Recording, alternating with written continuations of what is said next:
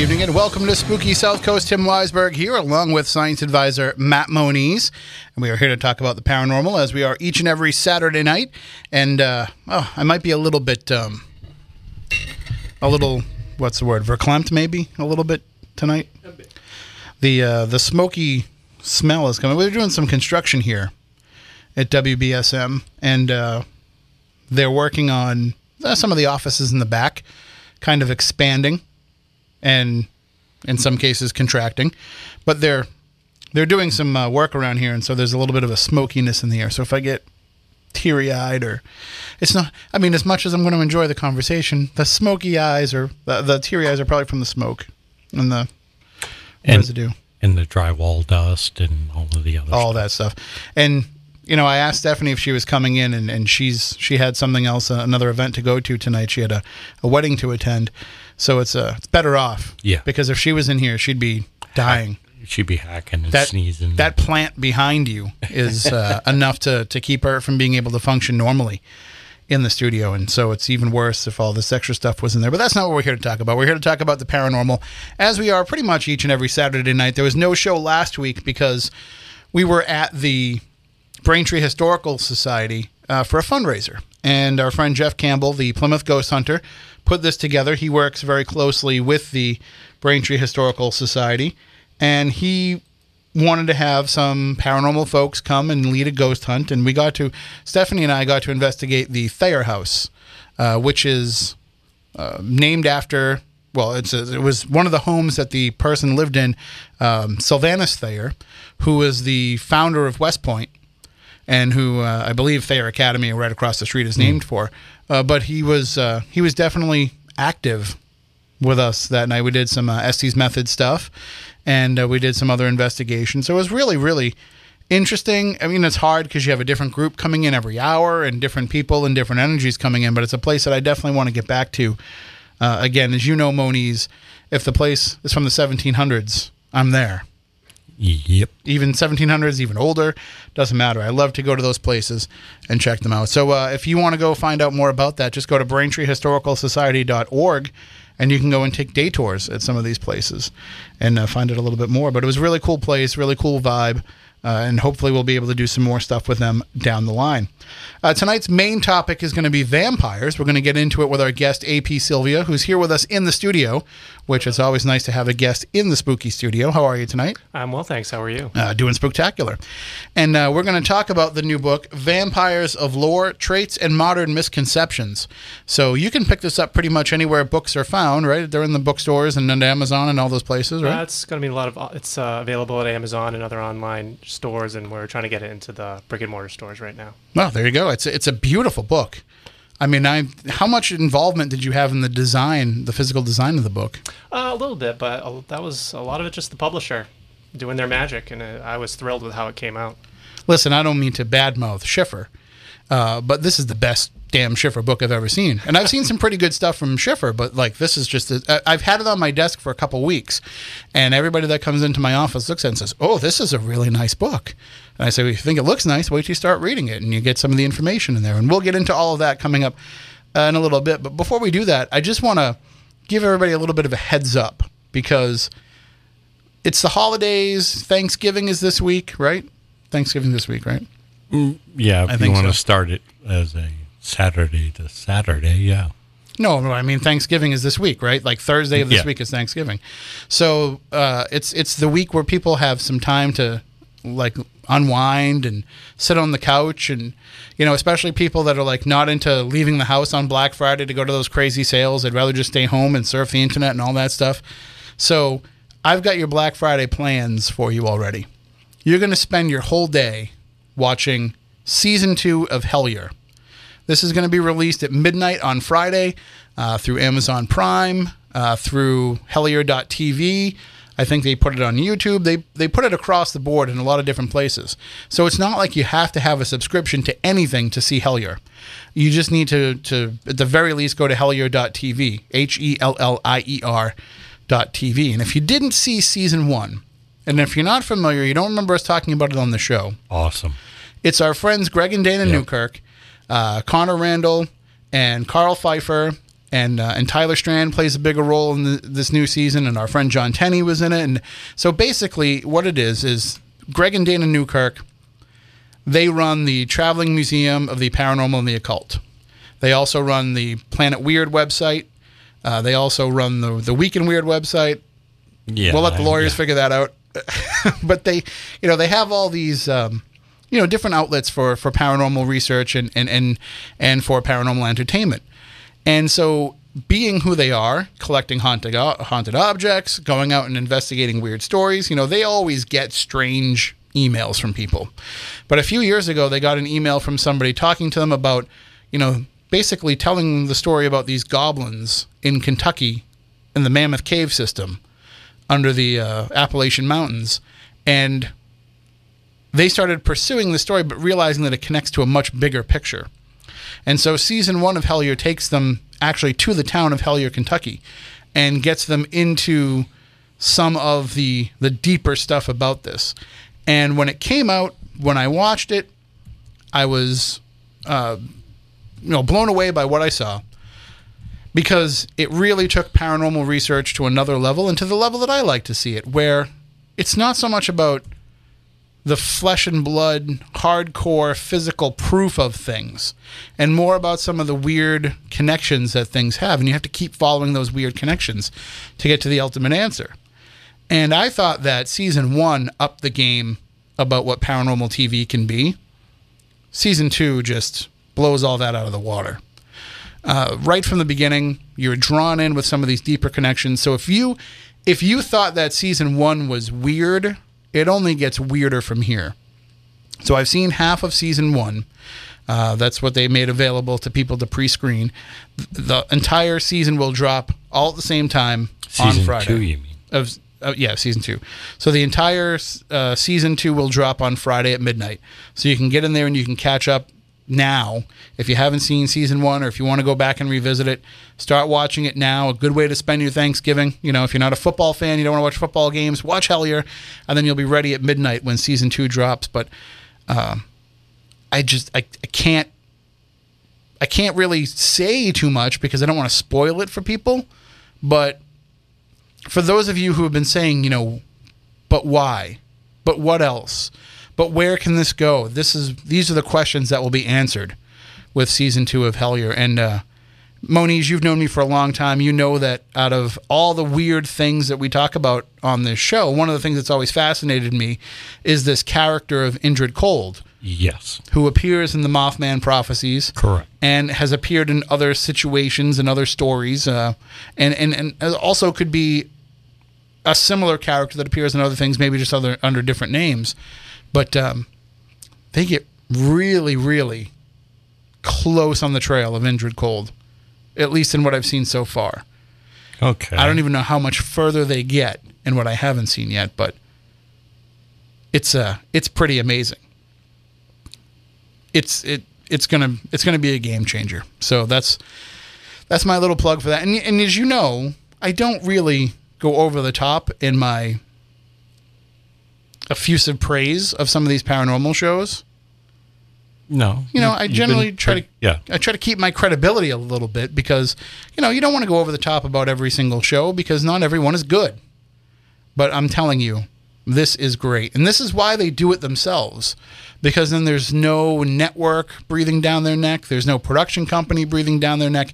They're able to tell the story exactly as it happens, how it happens, and it's better than anything else you've seen on television when it comes to paranormal stories. So when you get into the into the depths of this, it will change you as a person watching this. It'll change your your world view and your world belief.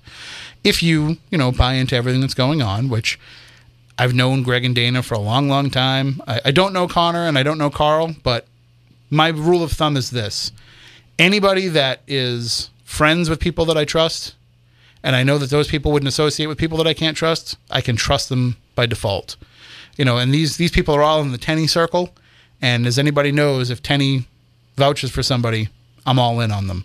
So Oh, I'm with you on Greg and Dana. I, These- when I met them this year, I I thought they were straight up honest, hardworking people. and they want this to be, you know, as pure as it can be. So there's and what's funny is you think when you watch paranormal TV shows and AP, I don't know how much of, uh, uh, how much of them you actually watch, but when you watch some of these shows, you see people make these leaps in logic where they say, okay, oh, this must be this ghost, or this must be this happening, or this must be Bigfoot out there. There's a lot of leaps in logic that are made in these shows. But when watching Hellier, I find that they're leaping to the same conclusions that I am. And I, I shouldn't use the term leaping. You know, they're they're drawing the same conclusions that I am. And and I say, like, that's that's not a stretch. Like, is it is it a little bit of a of a different way of thinking? Yes, absolutely. But I can totally get behind that way of thinking. So it's going to kind of expand the way that you think when you watch the show. So I'll, I'll be uh, I'll be anxiously awaiting it. The best part about it is it's perfectly timed. Midnight on Black Friday, because we're all going to eat a bunch of food. We're all going to fall asleep at like four in the afternoon, wake up a couple hours later and have trouble going to sleep. So we can just stay up all night watching Hellier. And uh, if you started at midnight, you know, by the time you get done, everybody will be done with all their Black Friday sales and all that kind of stuff, uh, you know, with all the, the crowds and all that. And then you can go out and do your shopping and, and get all the all the pickings of things that are left over. So, but one thing you don't want to wait on is if you want to pick up this book, Vampires of Lore Traits and Modern Misconceptions as a Gift, get it right now because this is an amazing book. Uh, and, and again, uh, our, our guest tonight is the author of the book, AP Sylvia. He is here with us in the studio. Uh, you're actually from this area originally, so Yes, I am. you're familiar with you know the the idea of the South Coast and some of the the way that people in this neck of the woods think. Uh, and it's it's it's not the kind of place where you grow up where people are talking about vampires. It's not something that was probably you know in your day to day conversations here growing up. No, probably not. And so it took you having a, a, a trip to what New York City to actually get into this. Yes. Well, I'll say I, I've I'm just gonna have you talk a little bit closer Ooh, to a the little mic. closer. Yeah, Hello. you can pull that mic right up to the end of the counter too, if that's easier. Let's try that. All right. Well, that happens too. That's the. We could also pull that one over too if that one will reach. How's this? That sounds good. All right. Um, I will say I've I've always been interested in um, sort of the supernatural things and the paranormal and that in that uh, that kind of vein. Um, it's it's funny. I was actually going through uh, some. Uh, a box of uh, some of my childhood things, and I found a book about ghosts. It was real ghosts um, information and stuff like that. That uh, that uh, my mom bought me back when I was a little kid, and I loved that book.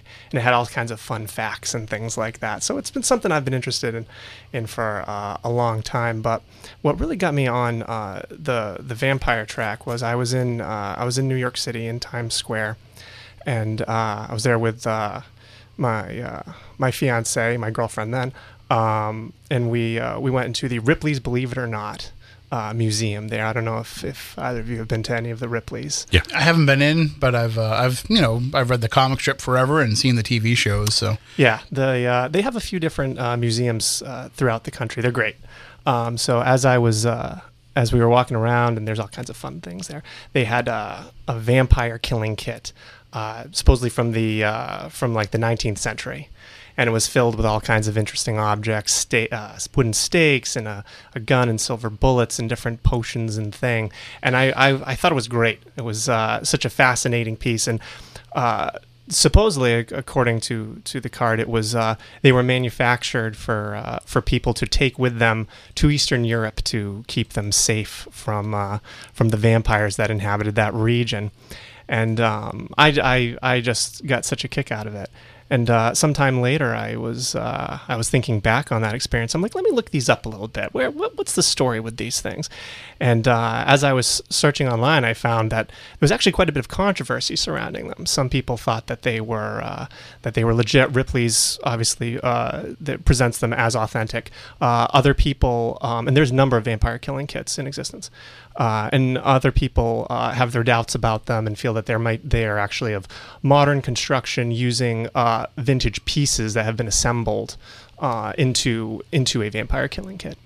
Um, so the uh, it was it was uh, it was it got me thinking, and uh, one of the arguments about them was like, well, you know, some of the the pieces in this thing they're really for they really reflect modern ideas about vampires and not uh, authentic ones. They this is from the movies. These are things that are people would know from movies, and I got to I got to kind of wondering, well, what what were the original beliefs about vampires? What did people actually believe? And I had seen different documentaries about vampires over the years, and those would sometimes bring up different things where it might uh, kind of contradict what you what you would expect.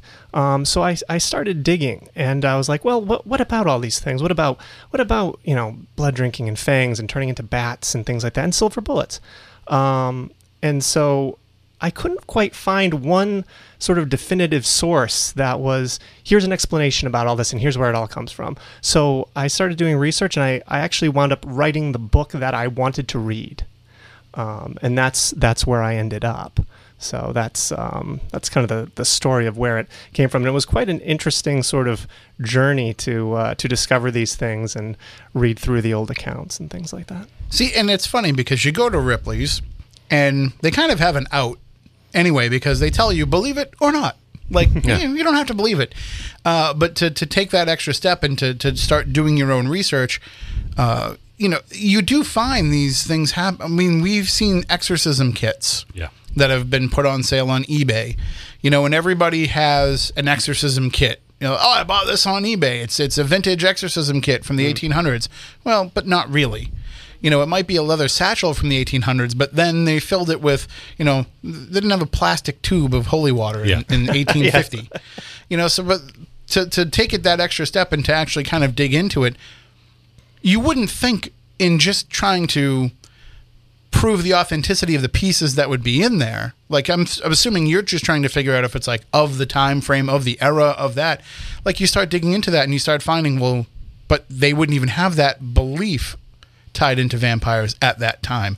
I mean, that must have been a, a, a, kind of a moment of aha for you to say, well, what is it that we would have used at that time, or because uh, uh, I'm kind of talking all over myself here. This is what happens when you watch five straight hours of Hellier. You start getting all these weird thoughts in your head. You have to look at it from what you know. And like you said, you couldn't find anything else that would explain all this stuff. So you're coming into it to what you know. Did you have to wipe all that away and say, I'm just going to assume that everything that I know about vampires is a misconception created by Hollywood? Uh, yeah, I, I essentially went through everything everything I every modern notion about vampires. I said, well, I want to see if I can prove that in the folklore. Everything. I took nothing. I took nothing for granted. I kind of wanted to strip away all of those, all of those beliefs. Um, to see, okay, well, what what did people really believe in? Well, we assume we we think, oh, well, vampires have this particular trait, um, and I'm going to come out from assumption of, well, did they? Let me fi- let me see if there's a period source that actually says that, and if I can't find that, well, then where did that come from? Um, and so that's that's ultimately what I did. So the vampire killing kit, kind of, um, you know, whether it's real or not, uh, they're they're wonderful pieces. They're great. Um, and uh, I ended up when I was uh, in Los Angeles. There's another Ripley's in Hollywood, and they have a vampire killing kit there. So I, I had to go see it. You also have to wonder, like, how big of a problem were vampires that they had all these vampire killing kits floating around? Huge, huge Yeah, problem. yeah. Like- huge. Oh, remember, remember the uh, problem we had with them here in New England, right? Absolutely. Yep. Yeah. yeah. We'll, right. we'll we'll certainly get into that, but it was still. It's not like, uh, you know, it's not like we're being besieged by by vampires. Uh, were there in in researching the, the kit and the things that were uh, put into it? Did you read about any kind of like vampire flaps happening, where there would be these large scale um, concerns about vampires? I mean, generally, as you go through the book, you're talking about things that happened, especially in in uh, the folklore aspect of it, things that happened in small villages throughout the course of history. Uh, I don't think I've ever heard of you know like we have UFO flaps, we have Bigfoot flaps. I don't think I've ever heard of this like large scale uh, vampire infestation for the most part. It's always been these small little like kind of one vampire causing something. Yeah, they're they're usually kind of isolated incidents that happen here or there, um, but especially in Europe in, in the 1700s, it rose to kind of public consciousness. There was uh, there were newspaper articles uh, written about them, and pe- there was uh, kind of discussions about vampires and these beliefs, and well, what, what what are these things and that kind of thing. So there actually there there have been uh, moments where it was very much present in kind of the the popular mindset, but actual like you know vampire sieges all over here uh, with lots of different vampires happening all at once. Uh, no, not not so much. It was kind of certain incidents at certain times. And and I said, you know, before the show started, I said we're going to kind of work from your conclusion in the book, kind of backwards a little bit, and uh, and not to really give too much away because we want people to read the book. But you come away with the idea that the thoughts that people have about vampires have shifted over time mm. because we have, uh, as a people have shifted over time. And we see that happen with all of our boogeymen where you know what we think about ghosts in you know 1750 nobody was focusing on trying to prove the physical aspects of a ghost. They were just you know trying to deal with whether or not there was actually something happening and something there. They weren't out there trying to detect electromagnetic field fluctuations. No uh, like uh, no orb photography or something right. like that. Right. and and so with with with anything, with even with aliens, you know, we've seen the way that aliens have changed over time. Uh, we've seen the way that you know the the creatures that we encounter from the cryptid realm have changed over time, and vampires have as well. Absolutely. Uh, you know, I think you know vampires they fulfill a sort of um, psychological need that people have had. Um, you know, in the past, uh, you know, there was there was fear and uncertainty about what was going on in the world around them. Um, and they needed to kind of explain that and put their fears onto something. And so, uh, vampires, uh, in these certain instances, that was that was the thing. That was something that they could they could explain, they could rationalize what was going on, and it also gave them a method to deal with that problem. So I think that's that's what it was doing then.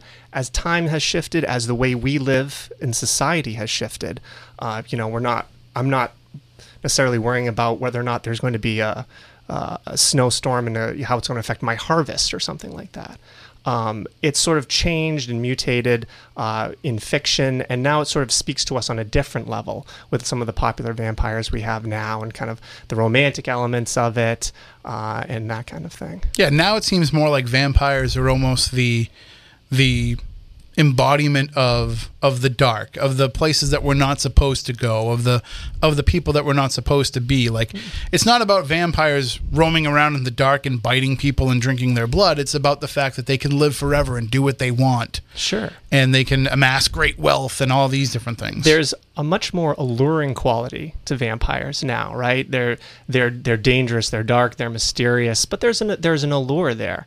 Um, the the vampires from the 1700s were not alluring in any way. They were scary and they were they were disturbing, and you didn't want to you didn't want to hang out with them. Uh, people were people were they were frightened of them. You know, quite li- they were literally frightened of of vampires. They would literally do things about it.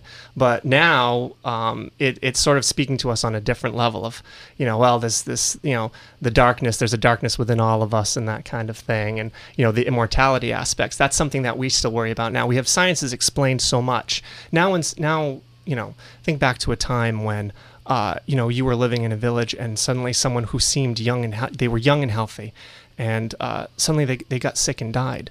And then another neighbor gets sick and dies. Then another neighbor is sick, and you're, well, what's going on? You had no explanation right. for it. You had to put that on something. You had to figure that out. Um, nowadays, we have the benefit of the scientific knowledge we've amassed in that time, you know, since that time period. So now we know what's going on, and we can, you know, we understand disease and we can treat things.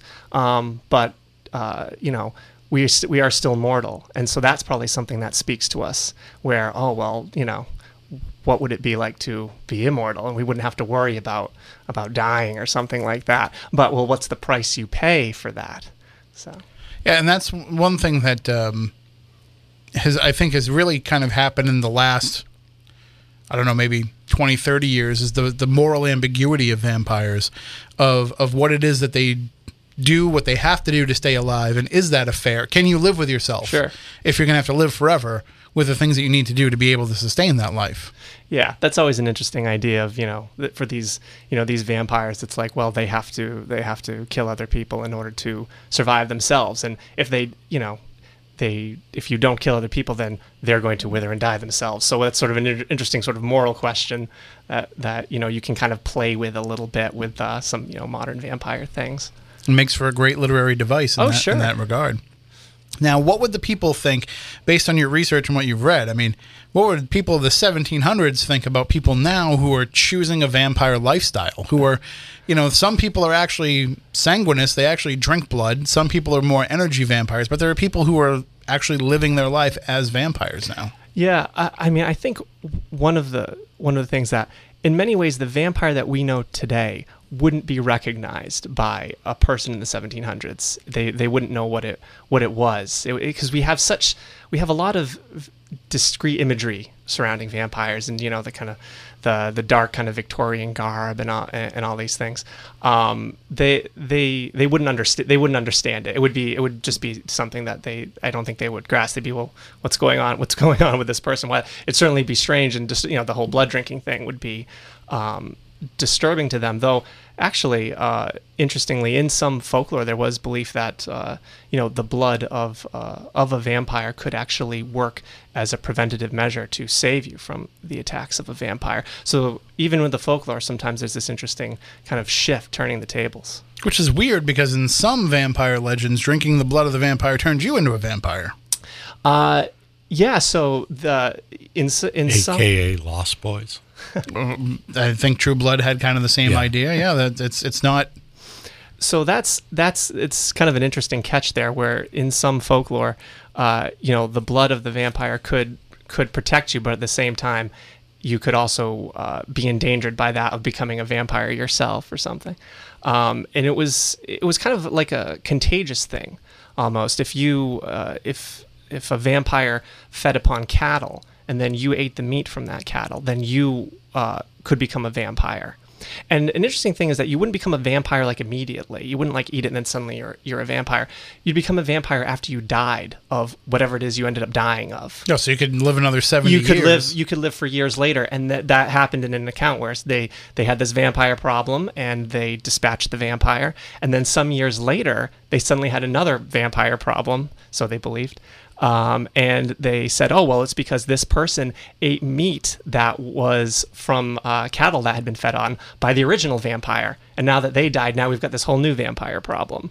Um, and that and people believed this, and this happened, and like the, like government officials would go out and kind of try to have to deal with this situation. It wasn't, um, it was real. To, it was real to them, and they were they were they were in graveyards. They were digging people up. They were looking for signs of vampires. And one of the things that we should note is that in these earlier accounts of vampires, you know, you talked about how it's a, a vastly different um, concept. It was a hugely different concept in terms of their physical appearance. We're not talking about somebody walking around, you know, being this beautiful No, example of humanity. This is even even some of the, the the ghoulish apparitions that we see now with vampire stories. Even those weren't really the way they looked back in those days. No, uh, you know, it's uh, like some of our imagery is sort of this uh, a vampire that's kind of cadaverous, right? Sort of like you know, pale and thin and, and kind of creepy and all that. Um, because that's what a dead person looks like, right? So that's kind of what we think. Well, a vampire is a dead person, so they're gonna kind of look that way or something. Um, but to the the people of the time, if you open, if you thought someone was could, you know, if you thought someone was a vampire and you dug them up and you looked at them and they looked kind of all withered and pale and shriveled and, and decomposing, they'd be like, "Oh no, that's what they're supposed to look like. This is fine." Oh no, uh, the the issues for them is they would they would open up uh, they would open up the coffin of a suspected vampire and the vampire to them if you looked um, pr- well preserved if you hadn't decomposed like they thought you should be, that was a sign. Or in some cases, uh, the uh, the corpse appeared to have gained weight. They were plump uh, and reddish in the face, uh, and uh, and that that actually is that can happen in the decomposition process. But the people who were looking at that didn't know that, and so they looked at that and they said. This makes no sense to. You know, this doesn't make sense. This person's been dead for a couple months. They're gaining weight. They've got blood around their mouths, um, which is another thing that can happen in decomposition. So to them, those were the signs of a vampire. So that's what a vampire looked like to them. It was it was um, it was someone that was uh, either well, you know, was a corpse that was either well preserved and seemed like they were still alive, or was even better than well preserved and looked healthier than they did in life. especially if they had died of something you know in recent months uh, that they contracted before they passed away you know they might look nothing like they looked in regular everyday life because the disease would be wearing away at them. So it'd be a real big 180 from the way they looked when you put them in the ground to the way that they came out. Yeah, it's uh, there was a lot, you know, there was some misunderstanding back then about kind of what happens after somebody dies, and even today, I think you know, if you were to tell somebody that like, oh, like that's what that's what can happen, uh, people might be surprised, like, oh, really? You kind of just think of of of someone's, you know, um, it's kind of sad thing about, but they go in the ground and they sort of just turn into a skeleton. And that's kind of what happens. They kind of wither away and shrivel up and turn into a skeleton, and that's it. But actually, uh, that's that doesn't necessarily happen depending on the state of the body and how they were when they died. Um, that people can actually the body can bloat due to gas the gas buildup and stuff like that. Um, and so it's uh, it may, might even surprise people today, and it certainly surprised people uh, a few hundred years ago. I, I don't know how much you researched into this but how much does the modern embalming process change that um, that should change that pretty dramatically, I would think. Um, I didn't, I haven't talked to any embalmers, but um, you know, a lot of it, uh, I would think that that would probably not you'd- necessarily You get rid of some of the, the possibilities. You're still going to get the, you know, the it'll still look like the fingernails grew and the hair grew because you're going to. oh get yeah, that- it's still gonna. I mean, it, you know, even with embalming, it's you know the body's still gonna ultimately decompose. But some of the the the gas buildup and stuff like that, I'm not sure if that would occur nowadays. I mean, if if it does, you know, don't don't blame me. You know, it's, uh, that's if I'm gassy in the afterlife, it's only because that's how I was in real life. Uh, but that's one of the one of the weird things that I've picked up from from reading the book is the way that people, um, the way that they treated death was a little different then. Uh, you know, I think they still had probably the same religious beliefs where uh, they probably believe that you know dying was just part of this process of you going on to some sort of an afterlife. But in some of the recount uh, some of the accounts that you were sharing from from these villages in Europe uh, back in those times it, it almost seemed like there wasn't the same ceremonial aspects of death that we would have you know where they they it, it was like okay they they were pragmatic about it. They died they put them in the ground and they just expected them to stay there. There wasn't all there wasn't a lot of because you talk about them seeing them come back but nobody's ever like oh i'm being visited by this ghost. Everybody's more like no i'm being preyed upon by this vampire. Uh, yeah. Well, I think uh, a lot of times the in that in that kind of instance, uh, there was some kind of illness uh, or or or something going on that needed an explanation, and so then suddenly it became a vampire. It wasn't necessarily. You know, with a ghost, I suppose you think it's you just see them and that would be it. But this, it was oftentimes accompanied by people getting ill and dying. So there had to be something more physical at play, I think, to their mindset. Something is caught, something real is causing this. So I think to them it wasn't it wasn't uh, a spirit. Although I will say that you know some of the terminology and how people viewed things is a bit ambiguous at times, and kind of what what it meant to be a vampire, um, and whether it was you know they use different words and such. But um, yeah, it was uh, it was having a corporeal effect on on the person. Um, yeah, and I think you know it was death would be uh, a pragmatic sort of thing. I suppose depends on the time and the place and sort of the nature of what was going on. Um, you know, I, I would I would certainly assume they would have cere- they would have ceremonies and they would priests Sure. priests were uh, were involved uh, sometimes in sort of these exorcism rituals surrounding vampires. There was definitely a spiritual I mean, it, it seems weird to say because death happens every day, all the time around us. But maybe death was different then because there were so many ways that you could die, and people weren't really expected to live a hundred years, so they could be more accepting of some of the things. Whereas with us, you know, uh, the the death of a, a of a person, you know, quote unquote, before their time hits us a little bit harder than it might have back then. Yeah, and I think there was, and I think one of the things that sort of generated the the vampire, the the kind of the vampire fear, it ultimately stems from a fear of death that you know this person who has died I don't want to become like them. I don't want to I don't want to die as well. I don't want them to take that take me with them. Right? There was a, a fear of death. And so kind of being around uh, you know, having this dead person rise up and be around like that's they're going to take me with them. I don't want to die too. Um, so I think that it, it, it comes from a, a, fear of death and a misunderstanding of the de- of the decomposition process and that kind of thing uh, with a lot of it. I think coming up in the next hour, we'll get into some of the the you know the the beliefs that people have about vampires, and we can kind of talk about some of them, give an overview of are you know how much of these are based in mythology and folklore, and how much of these are actually based in Hollywood. Uh, and, and we can also open up the phone lines as well if anybody has any questions 508 996 0500. But of course, we're going to keep it on topic. We have some, some calls that we get from time to time that are, you know, out of left field. But tonight we're going to keep it on topic because we have our guest, AP Sylvia, in the studio with us. And uh, we're going to be delving deeper into the vampire story uh, coming up in the next hour do you think vampires are going to remain? We talked about this a little bit uh, earlier, but do you think that vampires are going to remain in pop culture? Like we see cycles come through. Like right now, zombies are popular when people hadn't really been into zombies for the last 20 or 30 years. Uh, and vampires, they, they don't seem to cycle in like that. There seems to mm. always be a vampire story for each generation. Yeah, I, you know, I, I think that vampires, uh, I think they, they, they speak to every generation in a different way.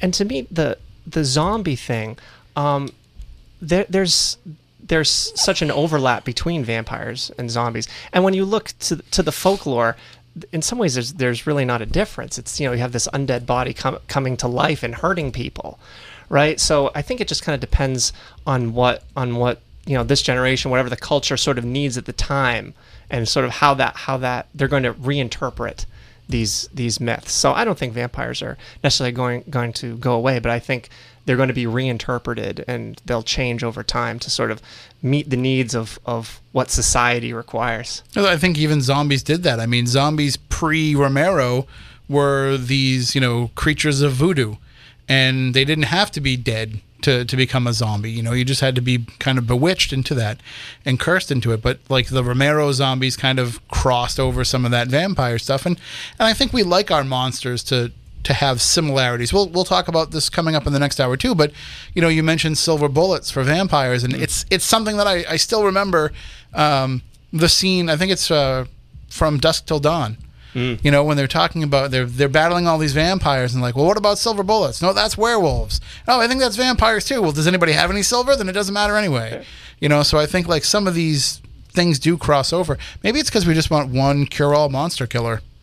Silver bullets is pro- in the in the folklore. Silver bullets is probably kind of the way to go if you're looking for uh, if you're looking for the cure-all. And the best part about it is even if it's not a zombie or a werewolf or a vampire or any of those things, and it's just a regular person, the silver bullet's going to kill them too. there you go. So you really can't lose. All right, so we're going to take a break coming up here for the news. We'll come back on the other side. We'll talk more about vampires with our guest, AP Sylvia. Again, the book is Vampires of Lore Traits and Modern Misconceptions. Do you have a website yourself? Uh, I do. Uh, I have a website. It's called locationsoflore.com. And uh, I talk about some of the different places I've visited that have different kind of interesting legends or folklore around them, or just kind of mysterious in some way. Are they are they local places here, or kind of all over? Uh, yeah, some of them are local, some of them are other places. But um, yeah, like the Mercy Brown grave, I met, I have a I have a post in there about that with some pictures and that kind of thing. So, and and as we mentioned uh, at the at the beginning, you are from this area originally. So la- later on, we'll talk about some weird stories from specifically from our area, and we'll talk about Rhode Island. We'll talk about Mercy Brown. Sure. Uh, but we'll also talk about some of these historical cases as well. Uh, just a programming note: next week, uh, I don't think there's going to be a live show because I have wrestling. Yeah. It's supposedly the final show ever for House of Bricks, but they are going to have I think there's another fundraiser that's happening in December. But for those of you who want to come out and support House of Bricks Pro Wrestling, which does a lot of charity work over the last 10 years, uh, they're wrapping up. They're they're calling it quits. Uh, they're just reaching the point where they're kind of burnt out. So this is going to be the final uh, couple of shows here. But tomorrow, uh, next Saturday, I'm sorry, it's called Final Fight. It's happening at the VFW in Fairhaven. There's going to be every championship will be on the line. They'll all be defended. And uh, I don't know what's going to happen to me because his time is running out. as the Thunder from Down Under, Michael Foster. You know, we haven't really had any resolution to our conflict. Uh-oh. So as time is running out, I'm, I'm a little bit worried that things are going to start to amplify. So I may get my ass kicked next Saturday night, and you don't want to miss that. So coming out to the VFW in Fairhaven to see that. And then uh, there's a lot of stuff that's going on. We have the uh, the you know December for the holiday season. There's a lot of paranormal things happening, so uh, we we might not we might have to just do a little recorded show. I'll do a couple of interviews with people. Maybe we can get Greg and Dana to talk a little hellier.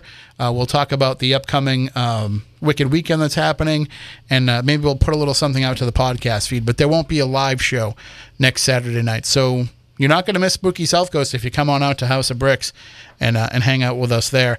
And then coming up in December, there won't be a show uh, the week of that week Wicked Weekend, which is the first weekend in December. And then uh, I found out this week on the 14th, I have to travel. So there won't be a show that night either. But we'll see if maybe we can do some recorded stuff so we can still kick it out. All right, we'll take a break. We'll be back with more Spooky South Coast. Are you intrigued by paranormal talk radio? You'll love the new paranormal radio app from TalkStream Live. You'll find a great selection of talk shows covering UFOs, ghosts, strange phenomena, and much more. Download the paranormal radio app now and start listening to the very best in paranormal talk entertainment. The paranormal radio app, free in Google Play and the iOS App Store.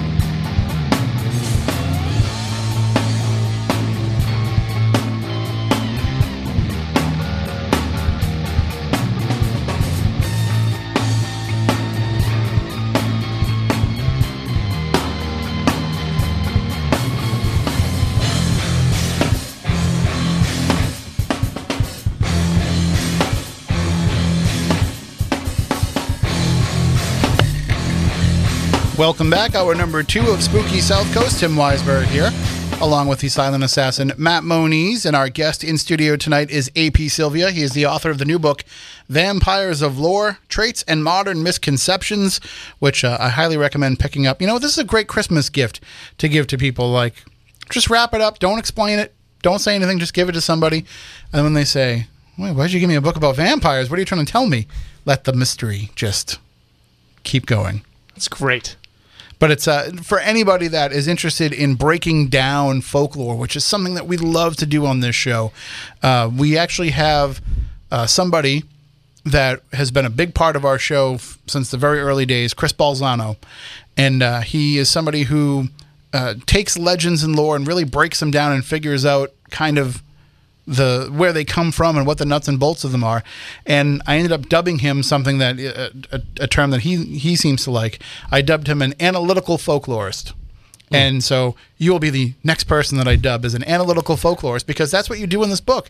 You really break down these legends and these stories and in a way where uh, you know when you listen when you read it you say well that's i understand where it's coming from and everything's cited and uh, and everything's well researched that's got to be the hardest part is actually finding you know these stories and then being able to determine yourself how much you can put stock into the stories that are being reported Yes, that was uh, that was definitely challenging with this.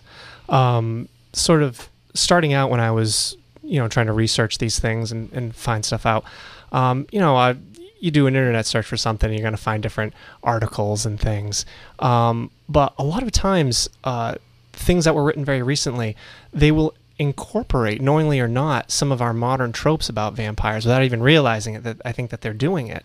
Um, so you need to be very careful when you're when you're you know reading something and saying, okay, well because this says this, I know that that's what people believed. So um, what I did with the book is I tried to go back as far as I could and try to get you know pre 20th century sources as old as you know kind of as old as I, I could I could find um, given my resources and uh, you know find out well what were people saying and, and it's interesting because you can see like when you read kind of the, the modern version of the st- of, of the tale and then you go back and you know you go back and you read an older version it's, oh jesus that there maybe there isn't as much in there as I thought, or well, they add that this mentioned this particular thing, but when I read this ver- this older version, that's not in there. Um, so that was something that was uh, that was definitely challenging for me. Um, and I, I mean, I ended up, uh, you know, there's a there's a full bibliography at the end of the book. I think there's over 90 sources in there, um, and it was it was interesting to uh, to kind of go through that stuff and and find these old accounts and kind of see, try to get as close as I I could to what people actually believed. and and you're able to go back into antiqu- antiquity with some of these these stories, uh, going back uh, pretty far in human history. And it goes to show that the the reasons why you were saying before in the first hour that we need vampires, it's it's we are no different now as human beings as they were then in this needing to have because in the end you're kind of looking at something like even though it's negative and it's scary and it's feeding upon the living and all these different things it's still the possibility that we can live beyond death Oh yeah, ab- absolutely. It, it's, um, you know, the the people, you know, the people back then they're not different than than we are now. They just we have the benefit of you know scientific knowledge and scientific advancement, so we know things that they they didn't have access to. Um, but you know, you think about it. You're you're living you're you're living in this village, and um, you know suddenly pe- you know people around you are getting ill, they're dying, and someone you know some elder who you trust says, well. You know, if you want to save your loved one who's sick right now, here's what you need to do. You need to go to the graveyard. You need to figure out who, you know, what what corpse is causing this problem. Um, and you know what what are they left to do it's you know they're they're going to do something to try to save the the person they love and to try to save themselves and it seems like in a lot of this the stories and the examples that you share it was you know it was a last resort kind of thing. People weren't thinking vampire right away in a lot of these cases and immediately exhuming bodies. No i mean it had, it had to get so i think it probably had to get to a certain level of panic for people to start going okay well something's going something's wrong here. This doesn't normally happen. Okay well one you know one person unfortunately unexpectedly passed away. Okay. But then another and then another. And it's like well wait a minute. Something something is wrong. Something is actively causing this. And we need to know what it, what it is. Nowadays we would know it's some kind of communicable disease right? Okay well those those people were around the person who's ill. They caught that disease. Now they're now they're ill. Um, but back then they, they you know they wouldn't have understood that. They, that wouldn't have been uh, that wouldn't have been something they were thinking about. So they they had to go well all this started when this first person died. There was there was something up with that first person who died. We need to take a look at them. They they may be the root of this whole problem. And uh, you know it, it gave them a, a focus for their energies and their fears. And so you know sometimes it might have been just a, a placebo you know the the you know the the problem ran its course but they felt like they did something they felt like they took action it gave them some sense of, some sense of control over over their lives and it's interesting because you know the same hysteria uh, is what could give way to the Salem witch trials. oh absolutely But at least in this case, you know, they were targeting somebody who had already died as opposed to like burning living people at the stake. absolutely the the kinds of the kinds of of thinking and hysteria that you know could cause that could have caused uh, you know the the witch panic could also cause a you know the same kind of thing as a vampire panic. Um, you know it's just kind of thankfully with the vampire scenario the person's already dead. So if you're going to you know you're going to dig them up and you're going to mutilate mutilate the corpse in some way well it's it's uh, it's sad. It's certainly very sad that that would happen. Um, but no living person is being hurt um, but with witch trials, that's a whole other thing. Now you now you've instead of placing the blame on the dead, you've placed the blame on the living, um, and then obviously you know great tragedy has has occurred because of that. Uh, we do have a call on the line. Let's just take it and see if it's uh, related to the topic. But just so everybody knows, uh, any phone calls that we do take tonight, we want them to be on topic, discussing vampires with our guest, AP Sylvia. Good evening. You're on Spooky South Coast. What's shaking, Playboy? Hey, How Lamone, how's it going? Just living, loving. How's everybody doing out there? We're doing well. Do you have a question regarding vampires for our guest? Uh, I got a few. I got a thing. Yeah, a couple things. Why do women like to, like to be bitten by vampires? Um, well, you know, I'm uh, I'm not really sure. I know that's uh, that can be a motif in, in pop culture and that kind of thing. Uh, Well, I- I, go I ahead. thought I I thought it was because they, they any opportunity to lose weight, they take the opportunity to do it. So, Oh, dear. Come on. Waka waka. Oh, Um, so I like. So, so you like vampires? Have you ever seen the um uh the uh, Carl Kolchak, the Night Stalkers, the, the original uh, vampire, the biggest vampire? Have you seen man? Oh no, I haven't. You sound awful young. Oh, yeah. He sounds Good. awful young. You sound like maybe 80, 1983 you were born. Am I about right? Uh, you're not far off. Okay, well, you go, damn youngling. Uh, he's like, I hate this what happens. Well, hey, I used to be a youngling too, but I look kind of, uh, anyways. Like I said, yeah, that's good. So if you ever get a chance to watch, have you seen any Kolchak, uh, the Night Stalker episodes? I haven't. I've heard they of it. have a, I have. Oh, you. He's a vet. Look at this, Tim. You've got so so many young, sheltered ch- uh, visitors Well, on your show. the problem is Netflix. Netflix had Kolchak for a little while, but before we could start recommending to everybody that they go and watch it, they took it down again. So It is on YouTube, though. for free, Well, you have to do pay for it. No, I believe it's free. I do have the DVD, the the full series of DVD. If you want me to put it up for people to watch it. Hey, what I if you want to host it on on your channel, we'll we'll we'll send people to it. But it's a yeah, Don't it's a great show. Don't mind if I do. If you well, if you do, then go back, go to my channel, and you see like uh um like uh, I have a I was dressed like um Doctor Doom on Halloween, and I was in in, in a bathroom. and I took I was taking a picture, a video, and you could see two shadow people. One that's like right behind me, over like my right shoulder, and then at the end of the video, it's like 17 seconds. At the end of the video, up in the corner in the ceiling, you can see another shadow person pop up in there. And that's on your YouTube I- channel. Yes, What- if you what- go to it right there, you What what's your um, YouTube channel? Constipated in Sin City. Okay, so the same as your screen name. Yes. And so, and if you go there, you can see it. It's very clear. It's like people had to look at it. For, I didn't notice it until after someone pointed it out to me. Say, hey, look at that. That's scary. And I was like, oh, oh, boinks. Oh, you we'll, can see we'll it's definitely like, we'll check it out. that would be good. And I think that Stephanie should look at it too. But she's not there. She's never there. No, she had You a know- wedding to go to tonight. We're gonna uh, we're gonna have to move on, Lamone, because we have we have some of the calls be- lined up here. But uh, thank you Are, for calling. Are you, doing, are you working? Are you doing Midnight in the Desert this week? not that I'm aware of. No, not. Are- I, I don't you- have anything scheduled. Are you having the show to, uh, on next Saturday? Ne- next Saturday we'll be off. Oh, dang. I wanted to share some. Oh, good. grief. All right. Well, you, just, you have a good Thanksgiving. We'll catch up after then. I, okay, old rats. All So, right. Like I said, if you get a chance to, go see, um, uh, it's a beautiful day in the neighborhood. Will We did do. that Thursday night. All right. Thank you, sir. So like, oh, I got some stuff I want to tell you, Timmy. All right. Well, we will talk to him. I'm I'm gonna have to just let him go because we do have to move on to another call here. Uh, good evening. You're on Spooky South Coast with AP Sylvia. How are you? Good evening, gentlemen. I have a question, Mr. Sylvia. Um, is there a given type of um, situation or um, circumstance for your research that a vampire may appear? Um, so you know, historically, a lot of the folklore was uh, going on when uh, there was some kind of um, illness that was affecting people. Uh, you know, uh, some kind of uh, disease. People were passing away, and some of the people that were getting that were getting sick might be claiming, "Oh, well, this person who passed away, I saw them in the night, and they." Uh, you know they they they were harming me essentially um, but it could be other things too there are even some accounts of there was uh, like a drought or something like that and they would they would look to a vampire and say oh the the vampire is causing this drought this dead person is causing this drought uh, so it really it really kind of depended on um, sort of what was going on at the time period that was sort of a cause of fear that people felt that So they some had to kind of illness that really has no rhyme or reason. uh, something that they thought didn't have rhyme or reason. Okay. You know, with modern thinking, we it, it, we probably could explain it.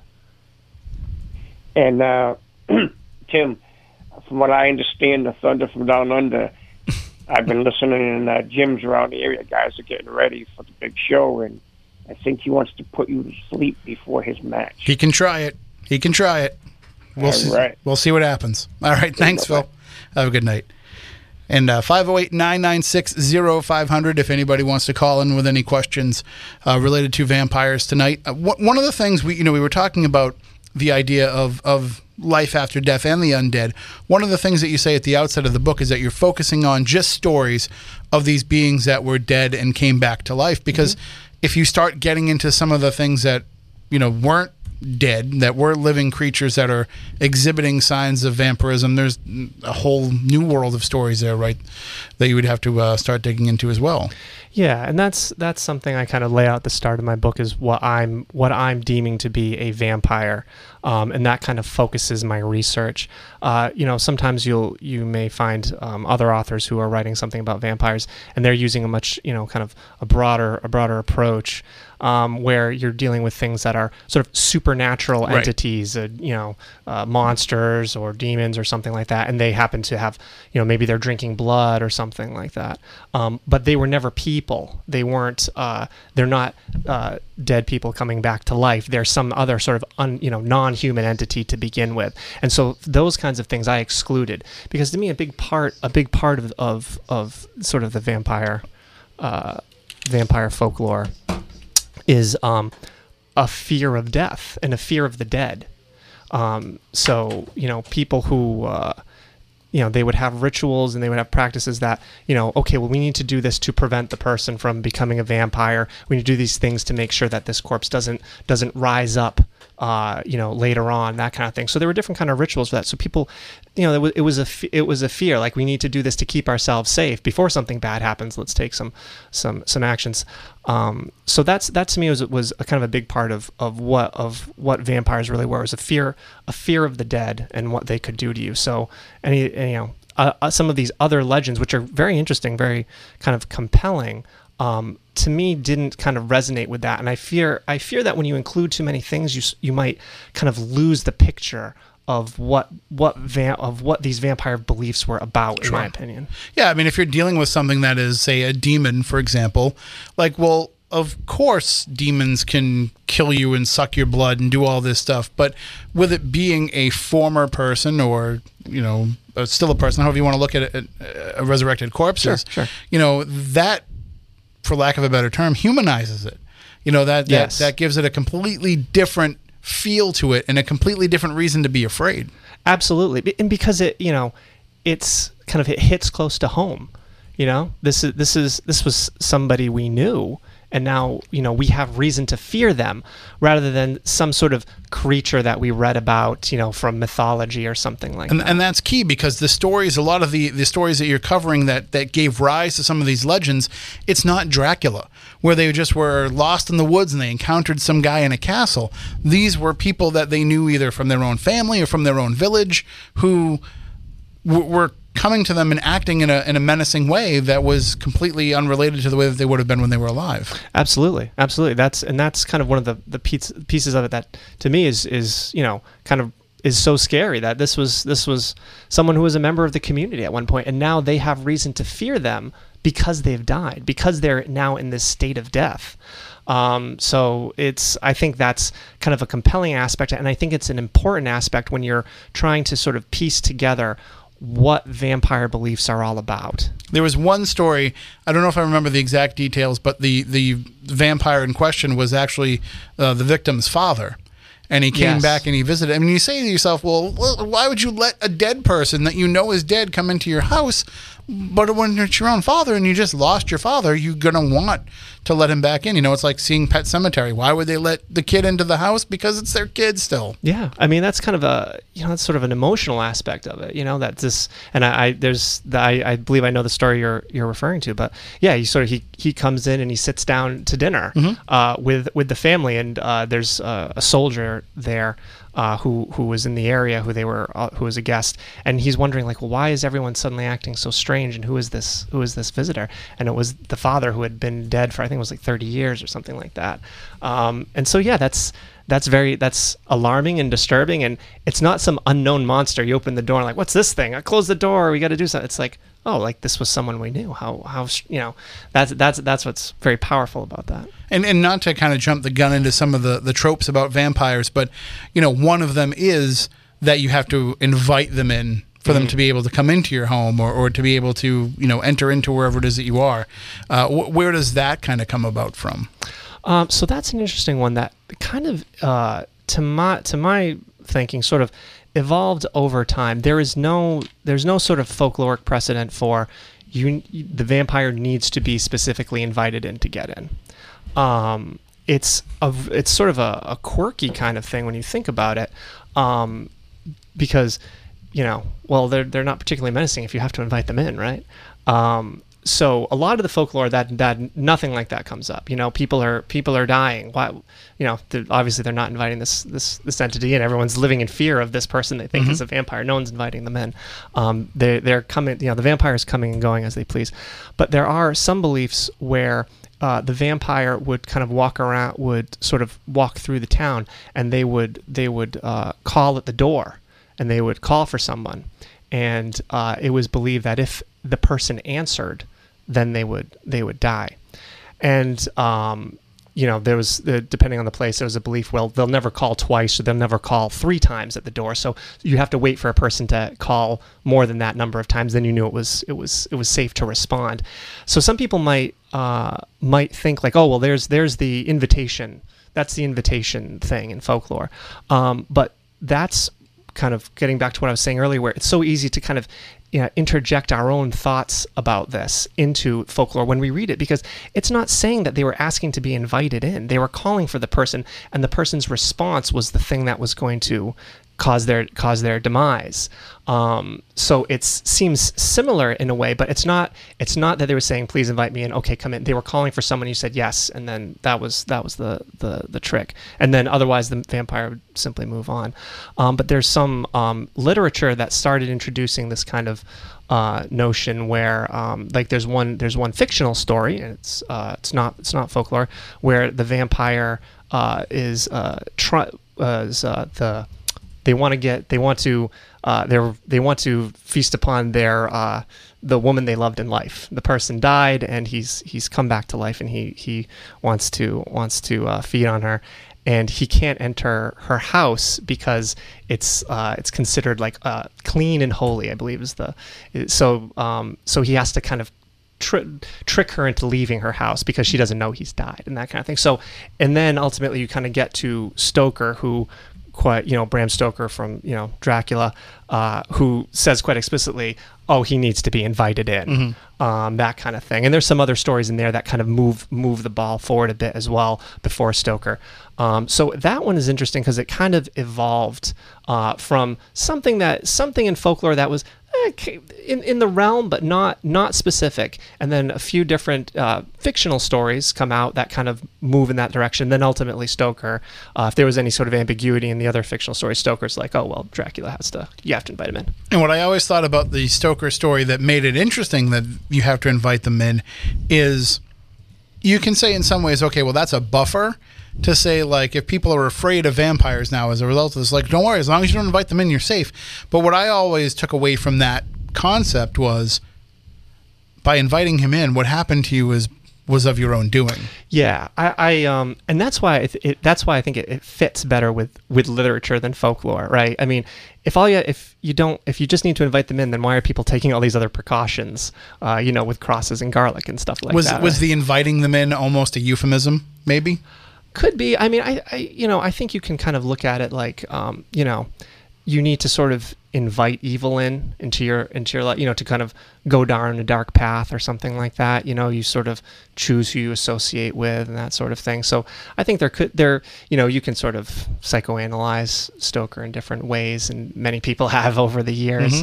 Um, but i think it's it's uh, you know it's it kind of it puts it on the victim in some way which is sort of which is sort of strange Yeah, victim blaming. yeah yeah Somebody just mentioned that. yeah, yeah. So it's an, it's uh, that that's kind of an interesting aspect to it. It's like, well, you shouldn't have invited him in. Right. Hey, it's your own fault.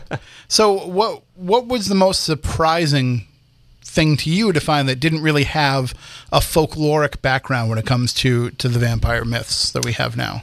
Well, there was a lot of different things that were pretty uh, that were pretty surprising.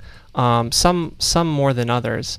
Um, I I guess I would have to say uh, fangs. That was the one that stood out to me too. yeah, is probably uh, the most surprising thing because it is so iconic with uh, our vampire imagery today. If you were to uh, shoot a movie or, or, or something, and you had sort of this menacing character walk by and they smile and they have you know two long uh, canine teeth, you know immediately they're a vampire. right? You don't need anything else in that in that shot to tell you that this that this person you're seeing on screen is a vampire. And so then when I look back at the folklore and there there wasn't really anything like that uh, specifically, um, I was that was that was really interesting to me. The thing that blew me away the most is that you said that there's not even a mention of fangs in, in Stoker and, in Dracula. You kind of pinned it on maybe the Hammer films as Yeah. being when when the fangs really came into play. Yeah, well, the Fangs ultimate the the Fangs uh, came out of um, there was uh, a 19th century penny dreadful called Varney the Vampire, and that is is the um, that is the origin I, from from my research of where fangs were were introduced. Um, there's uh, you know the, there's this ma- the main vampire, and it says it in a few different ways, tusk-like uh, teeth and stuff like that, and it also mentions the the two pinpricks on the neck. Um, so that Penny Dreadful uh, is sort of where where the fangs kind of kind of came into their own, and uh, that's and you know nowadays obviously I say this in the book. You know nowadays obviously the it's uh, you know fangs are, are that's just what a vampire is, but you know kind of then reading that that must have seemed so fresh and new to the the Victorian readers. I think uh, the film Dracula was at 31 that that came Uh, out. I believe so. So if uh, you know, that's kind of when we start to get this romanticized vampire. But I think maybe the closest that we come to the truth, or at least of mythology, was Nosferatu, because in that you're getting somebody who is human, but at the same time he's clearly a monster. Yeah. So um, the the Nosfer- the Nosferatu uh, is yeah, and there's kind of like there's like this plague of rats that come along with him and that kind of thing, uh, and he is definitely uh, kind of monstrous. Uh, so he's a great uh, he's he's and he's a great kind of uh, uh, example of of a vampire that was not sort of the alluring vampire. He was he was the, the menacing vampire, uh, and he had these these two uh, front fangs. They're kind of like these two rat like fangs, um, but there were no fangs in the um, in the 1931 uh, Dracula movie. Is uh, I, I think what you were referencing Yeah, earlier. There's no there's no fangs in in, in that the movie. original, uh, the Nosferatu. No, no, in the um, in Bela Lugosi in the Universal Dracula film. Yeah, well, people are also mentioning that they do believe they mentioned that Bram Stoker did mention marks on the neck. Yes, no, but that that was in Yeah, the that was, my, novel. that was my mistake. I was referring to the to the to the movie, and I referred to Stoker's Dracula, but I meant Yeah, the film. okay. Yeah, yeah. So Sto- so Stoker had fangs in the novel, but um, the uh, the 1931 Bela Lugosi movie, you never see Bela with like the two front, Yeah, the yeah, two yeah, the, okay. the two And front that was fangs. was that Browning, Tod Browning, that directed that? I don't recall, I, th- I think it, I think it was. but James Whale directed Franks. I think Browning directed Dracula. Not that it matters. Just um, but yeah, but so Nosferatu, he had his fangs were kind of like the two front, they're kind of like two front teeth, two like kind of rat fangs, which were which are really interesting. But yeah, he's definitely a more menacing uh, menacing vampire. Um, I just love the story. Like I love I love all the, the, the legends that have been associated around Max Schreck in that movie and everything. And yeah it's an it's a it's an interesting i mean just the whole the whole kind of uh, how that film what they were trying to do they were you know essentially uh, you know for those that uh, what was his name? Klaus in the movie. um I, f- I forget all the Yeah, I i forget don't all the remember. names but i mean what they were sort of trying to do with with uh, nosferatu is they uh, the company prana film was uh, was they wanted to do a Dracula movie, but they didn't have the rights to Dracula, Mm-hmm. so they changed they changed a bunch of names and some of the the plot elements, hoping that they could uh, that they could kind of skirt the, the copyright and release the film. And ultimately, that did not fly. And uh, Bram Stoker's widow uh, sued them, and they were actually supposed to destroy the. I think the judge ruled they were supposed to destroy the film. Um, but some copies remained, and so now we, we still have it. and now it's free on YouTube, so you can watch it if you want. Yeah, and it's a really it's a really uh, interesting interesting film. I, I have I have a version of it um, that is uh, has a commentary by uh, Raymond T. McNally, who uh, was a va- was uh kind of a vampire scholar and professor, and he does like an audio audio commentary of it, and it was really it was really great, and he come out with, he came out with some great points um, during it. But it's a it's a very interesting film and uh, very atmospheric. Oh, absolutely. Uh, so some of the other legends uh, or some of the other things that are associated with vampires, you know, you you do a deep dive into where they m- might have come from and where they, you know, where they kind of fall apart and become more of a, a more modern thing. Uh, what's something that beside you know, fangs, of course, being something that surprised you, but what's something that you found that was more of a modern thing that you don't really find in, in some of the mythology of vampires? What's what's a Hollywood creation Well, uh, we'll go besides the fact that they sparkle? Like that's definitely a, that's a Stephenie Meyer thing. Well, I would I would say a, a Hollywood a Hollywood thing, a thing uh, that was introduced by the movies, uh, actually goes back to Nosferatu, uh, with a vampire being destroyed by sunlight. Um, that was not in the folklore. Uh, uh, they that that wasn't wasn't present. There's some different uh, different things surrounding sunlight, but that was introduced by um, by that movie. Um, in folklore, there are some accounts where vampires are walking around during the day. They're fine. Um, there at best there are a number of accounts where the vampire would become lifeless at sunrise. They would kind of collapse or whatever. Um, but that didn't kill them. They they would rise back up again the next night. That didn't get rid of them. Um, and uh, you know it's it's funny because we, we think of like oh yeah sunlight kills kills vampires because they're evil and all that. But when you go back to the mindset of of you know say the 1700s or the 18 you know whenever um, it wasn't uh, it makes sense that that sunlight wouldn't kill them. Because well you think about it you, you you dig this person you dig this person up and you see these you see these traits that you think are vampiric and it's like okay well just leave him in the sun for 10 minutes and that'll solve the problem. Right, yeah. right? I mean there's no catharsis there. There's no release. Um, that you know people felt they needed to do something and i think leaving it in the sun for a little while just wasn't that wasn't going to cut it. Um, but with the movies you can have the vampire you know shrivel up and turn to dust and all that stuff. So you can have a dramatic effect and there's the defeat of the villain.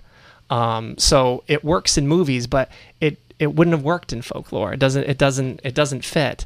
Um, so in Well, it didn't back then in folklore. They would unbury them and put a brick in their mouth or something of that nature. yes so depending on on the the a region. Yeah, depending on the place and all that, there was some belief that the vampire's act of chewing in the grave would actually cause illness and death. So they they weren't necessarily leaving the grave; they were in the grave and they were they were chewing. They were like eating their shroud and stuff like that. Um, so in order to in order to stop that from happening, they would they would dig up the vampire and they they would do something to prevent them from chewing. They would Yeah. put a stone in the mouth or Yeah. put dirt in the mouth or tie something around the neck so it couldn't it couldn't swallow or whatever. Um, and so that was actually that was in like uh, in uh, uh, Germanic areas. It was uh, the Nachzehrer was uh, was a Yeah. vampire that was that that was their kind of mo. Um, so but uh, but anyway, getting back to the the um, Nosferatu, yeah, the the last the last scene. I hope I'm not spoiling it for anyone, but you, you Yeah, had- the, the movie's only 100 yeah, years yeah, old. like hundred years old to you know, hundred years to see it. So, um, but you know, he's the the vampire kind of, uh, you know, he's he's leaving, and the the sun the sun comes in, and he kind of, uh, you know, dramatically turns, and then suddenly he's uh, a puff of a puff of smoke. Though interestingly, uh, I, I talk about this in my book. Um, the in the movie, the plot is that there's actually a ritual that takes place to kill the vampire, who's named Count Orlok. Um, and uh, it basically involves someone having to willingly sacrifice themselves to the vampire so that the vampire feeds on that person for the entire night and then at daybreak there the vampire will be destroyed so depending on how you interpret that actually it could the movie could actually be saying well it wasn't just the sunlight that killed the vampire it was the willing victim as part of this ritual to kill count orlok um, and so, and actually, this is something that uh, I mentioned earlier. Uh, Raymond, Raymond McNally uh, talked about. Um, so it actually could be a bit of a misinterpretation of Nosferatu that caused this this uh, very well established vampire trait nowadays. I I mean, it's a great plot device though for a vampire movie because if you can if you can just get it through the night, Yeah. you know, so it, it kind of constrains everything into into a a, a, a time capsule that they can tell the story into. Oh sure, yeah. It's yeah. I mean, it's it's you know got to make it through the night, and then the dawn comes, and then we're safe, and all this stuff. And it, I mean, there's wonderful imagery there with with the sun coming up and sort of defeating evil, defeating the darkness.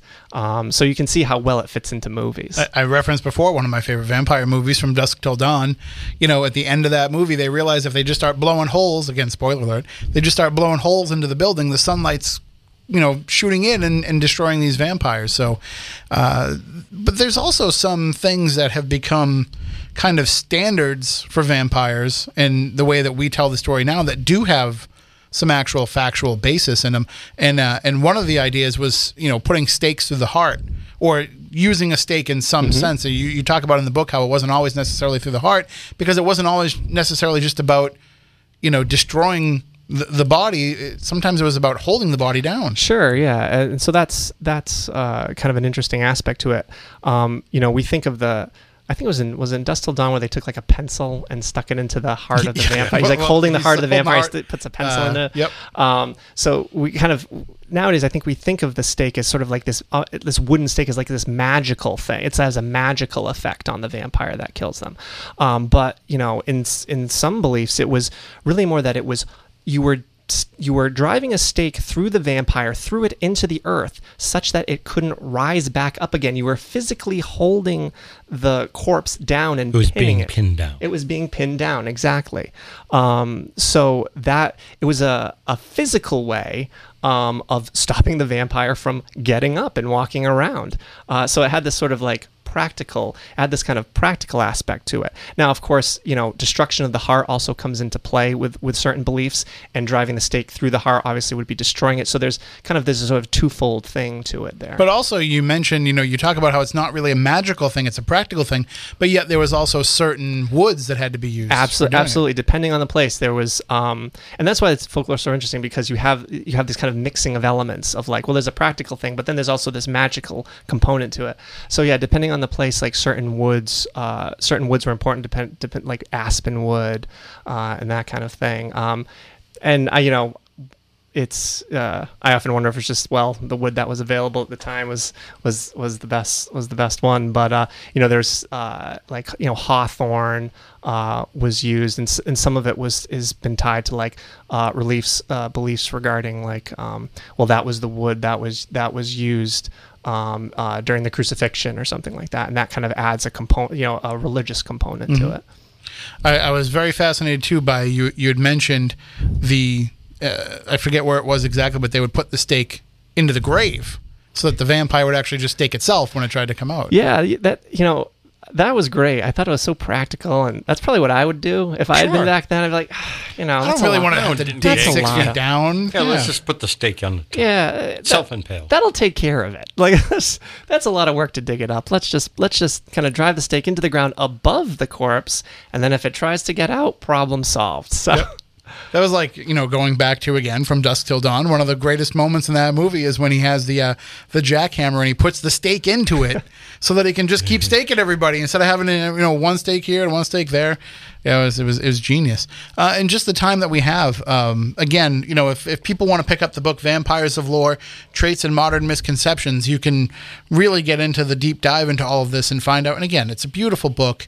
It's it's not just the awesome cover either. It's I mean the inside of it is is incredible, and it's it's one of the most beautiful books I've ever seen put out by Schiffer. But uh, in the time that we have left, I want to talk a little bit about some of the New England vampires. Sure. Uh, you know, we've we've talked a little bit about them here in the past, but it's I think people remember the Mercy Brown story, but it wasn't the only vampire story here. No, there were there were uh, a number of them that happened uh, over the course of time. Um, it's uh, you know one that actually I read about on my blog was Sarah Tillinghast. That one was was much earlier, but funny enough, it was in the same town in Exeter, and it's kind of like right down the street from from Mercy Brown's grave. But again, you have you have an instance of uh, you know. Uh, people are passing away and they're they're looking for uh, you know a rationale for that and um, you know at the time at the time um, you know medical science wasn't able to really help with uh, you know it was um, consumption right uh, tuberculosis and there was there was not they, they didn't really have a lot of answers Yeah, the only it, you know. treatment was just to make people comfortable till they died. Yeah, you know, go to the desert, it's drier there, or something like that. People thought that that would work. So y- you get into this situation of, well, you know, well, you know, the, the doctors can't help. And then, well, somebody says, well, this, this is actually a technique that'll, that'll work. You know, is that they're actually, there's this, and they didn't use the term vampire, right. But you still have this, this motif of, of the dead harming the living. Um, and so, you know, you have to sort of put yourself in the mindset of back then. It's like, well, it's a long shot, but what else do you have to do? Right. You know? So, so you know, at least in the case of Mercy Brown, we're talking about exhuming her body, taking her organs, you know, grinding them up right there in the cemetery, turning them into a paste and feeding that to her surviving Yeah, brother. to Edwin. Yeah. Yeah, I mean, and, and that just goes to show, like, we're talking we're, we're not talking about the the 1600s here. You know, we're talking about fairly recent history. What was 1892? Yeah. So we're talking about the same year that the Lizzie Borden murders happened.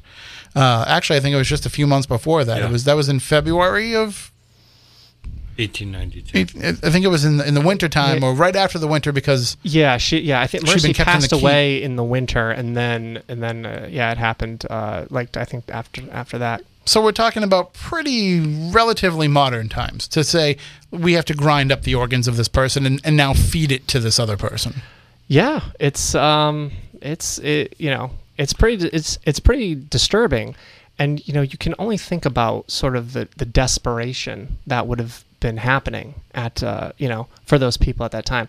But interestingly, that the you know in my research I found the the practice of doing that of of uh, you know taking the heart and and burning it to ashes and uh, you know giving it to the victim that is not unique to New England. That uh, that was uh, a practice that was in in Romania. Uh, and I found a, a number of instances of that of that happening where where it was where it was done. And um, you know in the old stories they're saying and it worked uh, of course, I think when you when you get a, a more modern telling that it's got a bit more facts around it, it tends to not work. Um, but that that's something that I found interesting. That's you know you- half a world away, and they were doing the same. That was the same the same ritual.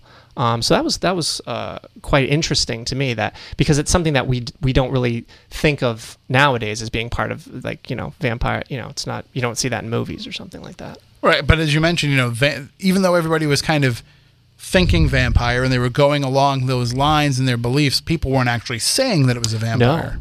No, no. And actually, in my book, in a lot of my in a lot of my accounts, I actually I often give the name of what the the name people used for it. Because vampire, you know, vampire is just one term for something, but there was, uh, you know, depending on the place I mentioned earlier, Nachzehrer or, or uh, uh, in Greece is a Vrykolakas. Um, so I and I try I try to include that in the book because I, f- I find it interesting that the terminology changes from place to place. But ultimately, again, it all stems from a fear that the the dead are harming the living. So something tangibly needs to be done with the dead to save the living. We have a few minutes left.